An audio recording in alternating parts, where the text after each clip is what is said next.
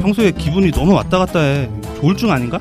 아유 정신과야 그거 한 번 먹으면 중독되는 거 아니야? 머리가 망가진다던데.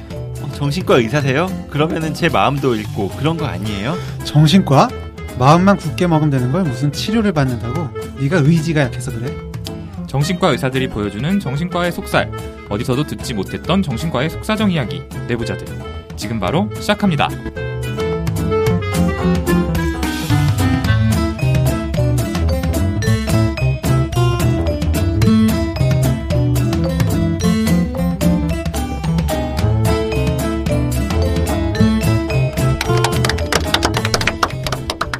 안녕하세요. 젊은 정신과 의사들이 하는 솔직하고 은밀하고 자상한 정신건강과 마음 이야기 내부자들입니다. 저희 이제 인트로 방송 나갔고 오늘 첫 번째 방송 녹음하고 있는데 이제 아무래도 저희들 잘 모르실 테니까 인트로 방송 들으셨던 분들도 잊어버리셨을 테니까 한 번 더 저희 소개하는 순서 갖도록 하겠습니다. 저는 이번 시간 사회를 맡은 정신건강의학과 전문의 우동훈이고요. 예 안녕하세요 정신과 전문의 김주홍입니다. 오늘 첫 방송인데 하필이면 제가 감기에 걸려서 방송 도중에 좀 기침 소리가 들려도 양해해 주시면 안 들리게 해주시고요. 예. 예. 손정현입니다. 네, 저는 윤희우입니다. 허경입니다. 박천일입니다.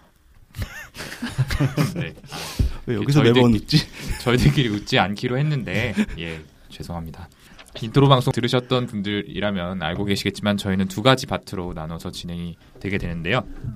첫 번째 코너는 정신건강의학과의 비밀을 소개합니다. 정비소라는 코너고요. 여기서는 여러분들이 평소에 궁금해하는 정신질환이나 정신의학 상식에 대해서 저희들이 어떻게 생각하는지를 가감없이 전달해드리는 코너입니다. 그리고 두 번째 파트는 뭐였죠? 네. 두 번째 파트는 얘 왜 이러는 걸까요? 시간인데요. 어, 우리 주변에 있는 사람들 중에 얘 왜 이러나 싶은 분의 사연을 받아서 그분의 생각이나 행동을 정신과적으로 한번 분석해보는 코너가 되겠습니다. 예. 두 코너 모두 여러분들의 사연을 받아서 그걸 참고해서 저희가 어, 방송을 만들어 나갈 거니까요. 평소에 궁금했던 거나 아니면 방송 들으시면서 궁금했던 분들 어, 편하게 보내주시면 되겠습니다. 사연 보내주실 곳은 brainrich6 gmail.com입니다. b r a i n r i c h 6입니다. 맞게 했나요? 다시 다시 한번 뭐라고요? b r a i n r i c h 6 gmail.com입니다. 예, 역시 미국 태생 선생님답게 유창한 영어 실력으로 이거 왜 이렇게 어렵지? 주소를 불러주셨는데요. 부끄럽다. 어차피 뒤에 한 번 더 해주실 거니까 그대로 넘어가고 네. 자 오늘 첫 번째 코너 정신건강의학과의 비밀을 소개합니다. 정비소 시작해 보도록 하겠습니다.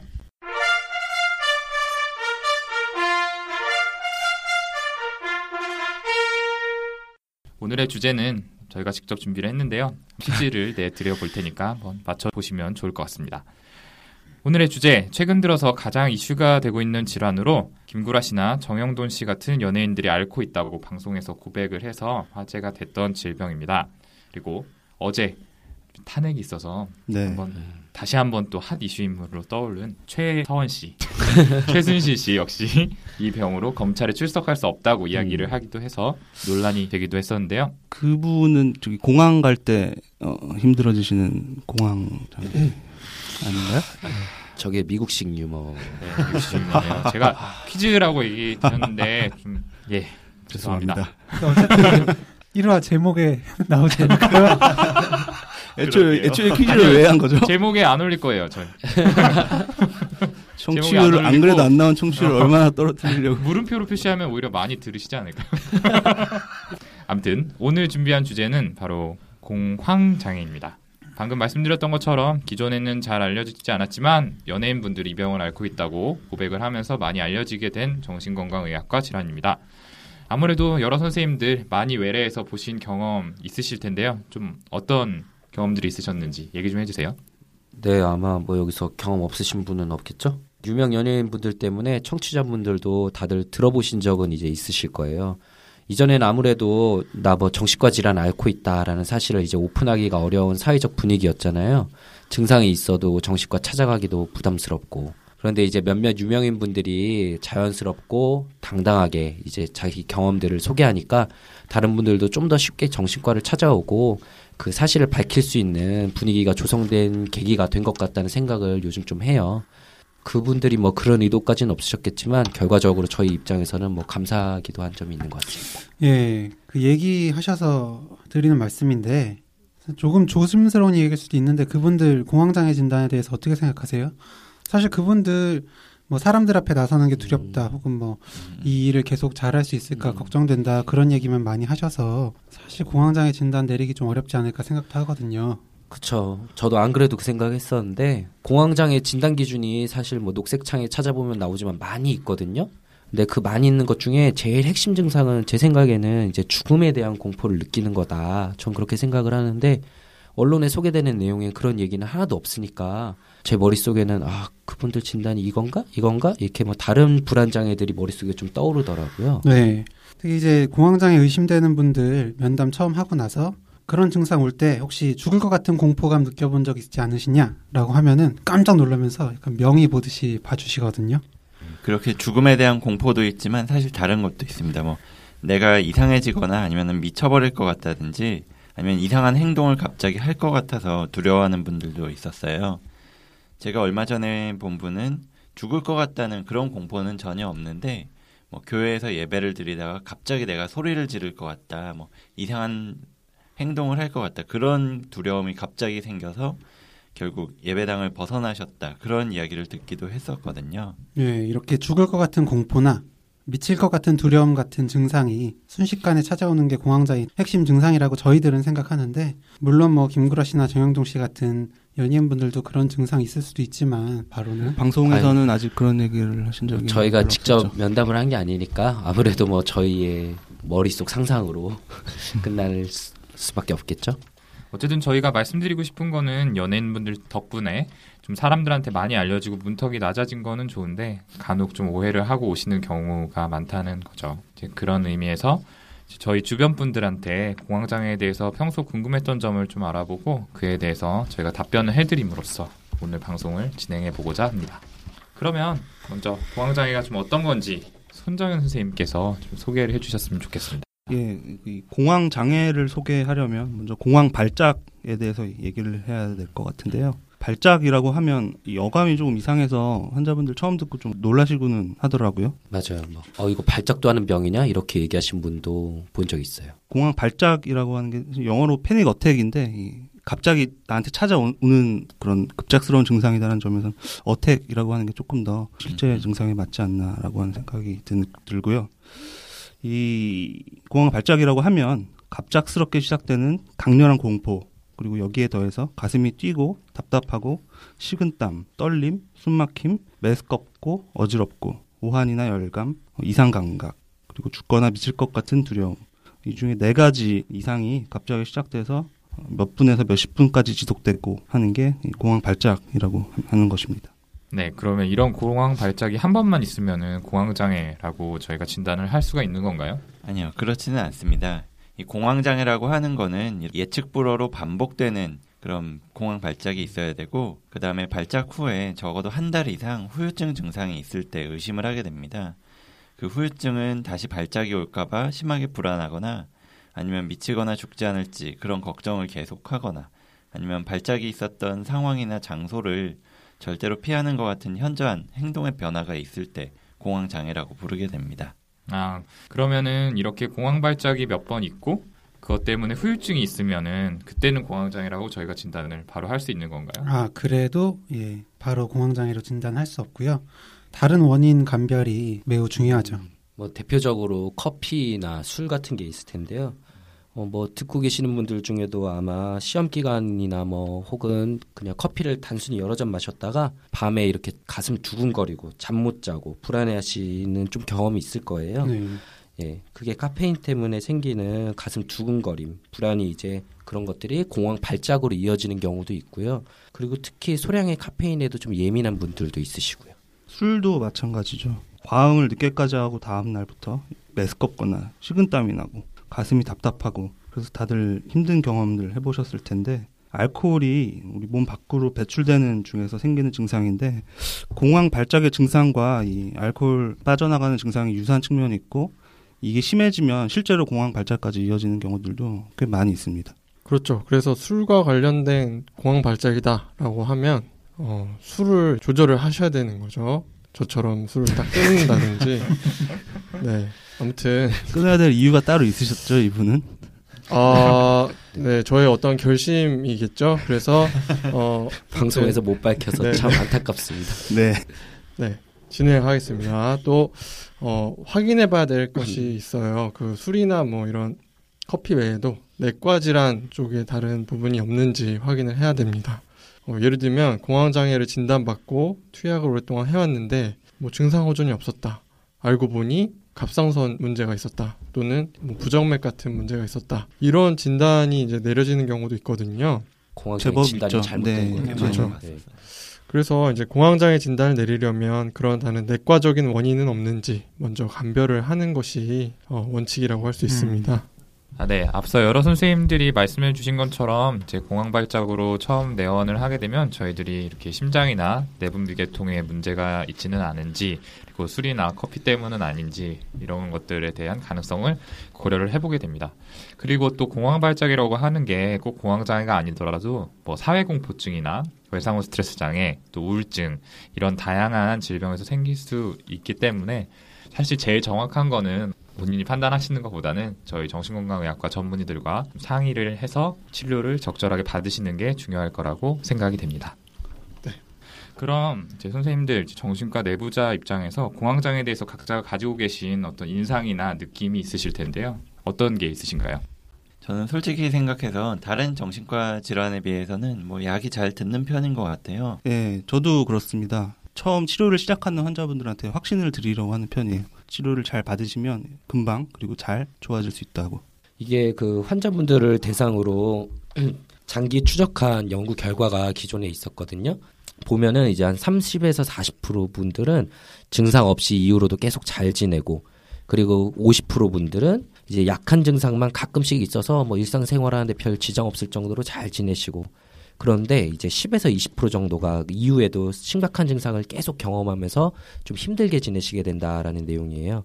근데 이 연구 자체도 꽤 지난 거고 요즘은 예전보다 좀 좋은 약들도 많고 치료법들도 다양해지고 했으니까 제 개인적 경험도 그렇고 대부분 호전되시지 않나 싶어요. 네, 공황장애라는 것이 금방 호전되는 병이라고 할 수 있겠는데 보통 다른 병에 비해서 아무래도 이제 항불안제가 반응이 빠르다 보니까 이제 얼마 안 돼서 금세 확 좋아지시는 분들이 많이 있어요. 근데 또 반대로 약을 드시고 나서 금방 좋아지니까 한 번 약 드시고 어 이제 괜찮아졌네 하고 더 이상 약을 안 드시거나 진료를 안 오시다가 다시 나빠져서 오시는 분들도 자주 봤던 것 같아요. 저도 자주 봤어요. 이제 유지 치료하는 게 굉장히 중요한데 한 6개월에서 1년은 먹어야지 프로도 재발률이 낮아진다라는 게 이제 정설처럼 돼 있거든요.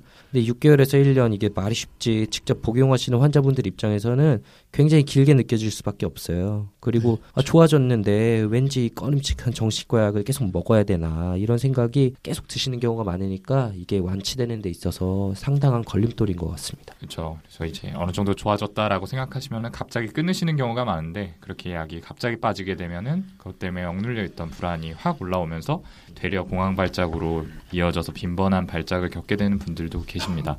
따라서 중요한 거는 약을 한 번에 확 자의적으로 끊는 것보다 정신과 전문의와 상의 후에 단계적으로 줄여 나가는 게 중요하다라는 말씀을 드리고 싶습니다. 지금 약물 치료에 대해서 알아봤는데 약물 치료 외에도 또 어떤 치료가 또 있을까요? 어, 약물 치료 말고 어떤 치료가 있나라는 방금 멘트에 아마 여기 계신 분들은 다들 똑같은 대답을 떠올리셨을 것 같아요. 인지행동 치료라는 게 있는데 특히 공황장애에서는 좀 중요한 치료법이거든요. 근데 제 개인적인 경험상 이렇게 만나뵀던 환자분들 중에는 이 자체를 모르고 계신 분들이 좀 많은 것 같아요. 용어 자체가 좀 생소한데 어, 오늘 이 자리에 마침 세브란스 병원에서 인지행동 클리닉을 운영하셨던 손정현 선생님이 계시니까 좀 자세한 설명을 부탁드리겠습니다. 예, 운영까지 했던 건 아니고요. 진행을 했었는데 인지행동 치료라고 하는 게 여러 분야에 적용이 되는 좀 넓은 개념의 치료법입니다. 간단히 말씀드려 보면 인지 치료는 우선 이 공황장애를 겪는 분들이 갖고 있는 이 공황에 대한 왜곡된 생각이나 믿음이 증상을 유발하기 때문에 이걸 치료자와 함께 찾아보고 교정을 해나가는 훈련이라고 할 수 있습니다. 예를 들면 이 공황 때문에 내가 죽거나 미치면 어쩌나 뭐 이런 생각들을 하시는 경우가 많잖아요. 이런 것들을 교정하는 훈련입니다. 네, 그런데 죽으면 어떡하나 이런 걱정을 한다고 하셨는데 그럼 실제로 공황장애 때문에 사람이 죽는 경우도 있나요? 저는 한 번도 못 보긴 했습니다만. 다들 못 보셨죠? 네, 거예요? 저도 못 봤어요. 예. 사실 이제 공황장애 때문에 2차적으로 우울증 같은 게 생기는 경우, 그 우울증 때문에 이제 자살 사고, 그래서 자살을 하는 경우가 정말 간혹가다 있긴 하지만 공황 증상, 그러니까 가슴이 빨리 뛰어서 죽으면 어떡하지? 혹은 아니면 숨을 못 쉬어서 죽으면 어떡하지? 라는 그런 공황 증상 때문에 죽는 경우는 없다고 봐도 됩니다. 확실히 이제 잘못된 믿음이라고 저희가 단언해서 말씀드릴 수 있는 만큼 어쨌든 공황으로 인해서 실제로 죽는 경우는 없다고 생각하시면 됩니다. 잠깐 얘기가 샜는데요.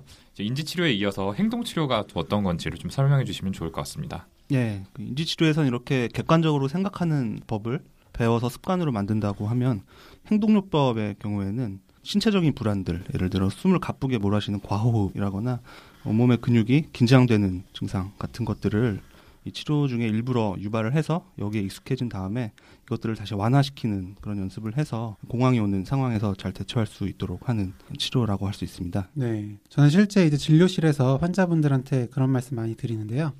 그 저희가 남자친구나 여자친구들이랑 놀이공원 갔을 때 막 가슴 뛰잖아요. 근데 그게 이제 놀이 기구가 무서워서 그런 건지 아니면 옆에 있는 사람이 좋아서 그런 건지 헷갈린단 말이에요. 그래서 썸 타는 사이에서는 꼭 놀이공원 같이 가라 이런 얘기를 하는데 마찬가지로 이제 가슴이 빨리 뛰거나 이제 손발이 저리거나 하는 그런 증상을 공황 장애 증상으로 오인해서 어, 증상이 악화되는 경우가 있기 때문에 그런 신체 증상을 행동 치료로 좋아지게만 해도 증상이 많이 좋아질 수가 있는 거죠.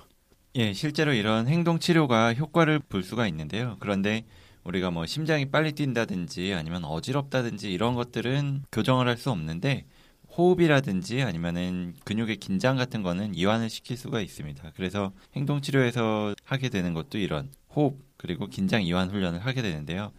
그래서 뭐 실제로 제가 경험했었던 경우도 말씀드리면 좋을 것 같은데요. 음. 제가 몇 년 전에 공황 발작이 왔을 때 음, 지금 우셨어요? 지금 말- 표정이 굉장히 혹시 힘들어 보이시네. 아, 아, 지금 수- 이완하시고 예, 계시는 거죠? 지금? 시간을 드려야 될 한번 것 같아요. 하시고요. 행동요법을 지금 네. 시전하고 네, 복식 계시는데. 호흡 하시죠. 당시에 제가 인지행동 치료 이거를 직접 환자분들한테 하고 있었던 때가 있었어요. 근데 실제로 차를 타고 가던 도중에 갑자기 공황 발작이 온 적이 있었어요. 그래서 막 두근거리고 어지럽고 이대로 가다가 죽을 것 같다, 미쳐버릴 것 같다는 생각이 들어서 상당히 위험한 순간이 있었는데 그 순간에 긴장 이완 훈련을 통해서 바로 그 공황 발작을 벗어날 수가 있었거든요. 그런 도움을 받았던 적이 있었습니다. 실화인가요? 네, 싫어요. 자작나무가 듣는 냄새가 네요. 어쨌든 그 순간 절박한 순간에 그런 걸 하기가 쉽지가 않은데 역시 손정현 선생님이 운영하시는 데서 연습을 해서 그런지 잘하셨던 것 네, 같습니다. 교육을 잘 받으신 것 같네요. 예, 진행이라고 다시 한번 강조를 드리고요. 그 윤희호 선생님이 그 본인 경험담 아까 잠깐 얘기해 주셨는데 좀 구체적으로 어떻게 대응을 하셨나요? 네, 그러니까 긴장 이완 훈련이라고 하는데요.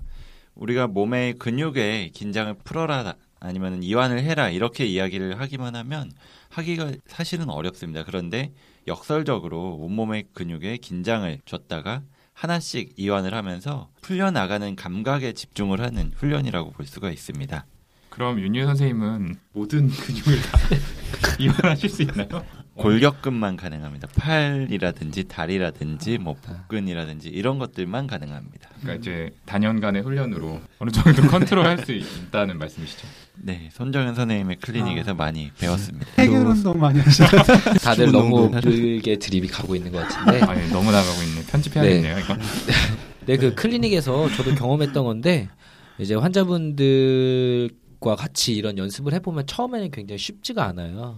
이걸 그 상황에 바로 딱 사용할 수 있기 위해서는 평소에 연습을 많이 해야 되는데 그래서 이렇게 치료진이 보통 숙제를 내주거든요. 한 주 동안 이 근육을 이렇게 긴장하고 이완하는 훈련을 해오자, 호흡을 천천히 하는 훈련을 해오자라고 하는데 그 훈련이 사실 좀 많이 힘든데 숙제를 열심히 해오시는 분일수록 확실히 더 빨리 호전되는 치료 효과를 보이더라고요. 그렇죠. 그 급박한 상황에 어쨌든 바로 적용을 하려면은 확실하게 몸에 좀 체득이 되어 있어야 되기 때문에 예, 충분한 훈련이 필요하다는 이야기신 것 같네요. 네, 그래서 공황 발작 때 그러면 어떻게 하냐 이런 질문을 하신다면 미리 인지행동 치료 기법을 잘 숙지해 놓고 그때 딱 사용하셔라 이렇게 좀 얘기할 수 있겠네요. 그리고 아까 얘기하신 뭐 이완 요법, 근육 이완 요법도 있지만 그 외에도 호흡 요법, 호흡을 조절하는 그런 방법도 있고 여러 가지 방법이 있습니다. 여러 선생님들께서 인지행동 치료에 대해서 좀 얘기를 많이 해주셨는데 어 아마 저뿐만 아니라 여기 계신 선생님들 모두 다 환자분들 뵀을 때 약물 치료만 하시는 경우가 많을 거예요. 근데 이제 약물 치료와 인지 행동 치료 두 개 동시에 병용하는 게 제일 효과적 치료라는 게 정신과적으로 정설이고 90% 정도까지는 그러면 호전된다고 저희가 설명을 드립니다. 솔직히 정신과에서 이렇게 저희가 좀 자신감을 가지고 이렇게 빨리 잘 치료되는 게 잘 없죠? 오동훈 선생님은 저는 다 자신감을 가지고 있습니다. 굉장히 나르시스틱한 분이라서 저분이 이런 예. 선생님들이 고치지 못한다면 저에게 오십시오. 죄송합니다. 네. 정리하자면은 어쨌든 공황장애, 약물 치료와 인지행동 치료라는 두 가지 효과적인 치료법이 있는데 두 가지를 병행했을 때 가장 좋은 효과를 얻을 수 있다. 근데 이렇게 좋은 치료법이 있는데도 불구하고 사실은 병원에 오시는 것 자체를 꺼리다가 증상이 많이 좀 진행이 돼서 나빠지신 상태에서 오시는 경우가 대다수예요. 그때 치료를 시작하게 되면은 효과가 아무래도 좀 떨어지고 시간이 걸리기 때문에 고생을 좀 더 하셔야 되는데 그러지 마시고 정신건강의학과 방문하셔서 저희 전문의들과 상담하시고 적절한 치료 받으셨으면 좋겠습니다. 네, 오늘 첫 번째 코너 정비소 시간에서는 공황장애를 다뤄봤는데요. 처음으로 이 코너 녹음한 소감이 어떠신지 돌아가면서 한 말씀씩 좀 들어볼게요. 먼저 손정현 선생님부터 네. 저 인트로 방송 저번에 저희가 방송을 하고 나서 그 예상외로 질문이 많이 들어왔더라고요. 네 아, 아닌가요? 그런가요? 일단 그랬던 걸로 하고. 네, 네. 이런 정신건강의학과 쪽에 여러분들이 관심이 많이 있으신 것 같아서 또 준비를 많이 하고 앞으로도 열심히 해 나가야겠다는 어, 생각이 들었었습니다. 확실히 뭐 사연 많이 들어온 건 잘 모르겠고 어쨌든 인트로에 대한 평은 좀 괜찮은 편이었었는데 오히려 이번 저희끼리만 네, 평이 내부, 좋았던 내부 걸로 평가상 평이 좋았죠. 예, 이번 화 듣고 나서 그런 기대 모두 사라졌을까 걱정이 듭니다. 허경 선생님 많이 사라지신 것 같아요.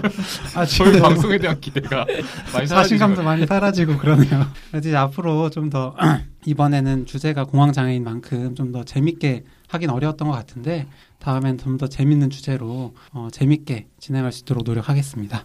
네, 다음 김지용 선생님. 네, 첫 방송이라 저희가 다 같이 많이 부족한 점이 있었던 것 같습니다. 그래도 이 내용이 필요하셨던 분들께 유익한 정보가 조금이라도 전달되었으면 참 뿌듯하겠다라는 생각이 들고요. 저희가 앞으로 더 재밌고 더 유익한 내용 잘 전달해 드릴 수 있도록 좀 노력하겠습니다.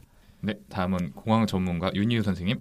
네. 아무래도 이 준비를 하다 보니까 저희가 아는 것들을 얼마나 전달해 드려야 되나 이런 고민을 많이 했었는데요. 제일 좋은 거는 결국 많이 질문을 보내주시면은 거기에 대해서 대답을 해드리는 게 가장 좋을 것 같다는 생각이 듭니다. 그래서 어, 나중에도 말씀드리겠지만 저희 메일로 많이들 보내주셨으면 좋겠습니다. 네, 박천희 선생님. 네, 아무래도 음, 처음 하는 이런 방송이다 보니까 다 경직된 상태로 불안해하면서 좀 진행했던 것 같은데 아마 이제 갈수록 조금 입이 풀려가지 않을까 싶습니다. 뭐 저도 이제 와이프도 방송 안 듣기 때문에 마음껏 얘기를 할 수 있을 것 같아서 막 들어가도 되겠네요. 박철희 막 선생님한테. 사적인 거 노출해도 되나요? 어? 어 근데 저도 이제 가만히 있지는 않을 거고요. 네, 한번 열심히 해보겠습니다. 어쨌든 첫 방송이라 조금 미진한 점도 있었지만 어쨌든 저희 발전하면서 재미와 유익성을 모두 잡는 방송으로 거듭나도록 하겠습니다. 그럼 이제 마지막으로 손정현 선생님이 한 번 더 저희와 사연 질문 보내줄 이메일 주소 소개 부탁드릴게요. 예, 오늘 방송 들으시고 궁금하셨던 질문들이나 평소에 궁금하셨던 부분들 그리고 피드백들 이메일 brainrich6 gmail.com b r a i i n r i c h 6 gmail.com으로 보내주시면 되겠습니다. 이거 어려우세요? 진짜 어려워. 진짜 어려워. 예, 아무튼 b r a i n r i c h 숫자 6 gmail.com입니다. 이걸로 첫 번째 코너 정비소 시간 마치도록 하고요. 이제 두 번째 코너 얘 왜 이러는 걸까요?에서 다시 찾아뵙도록 하겠습니다. 감사합니다.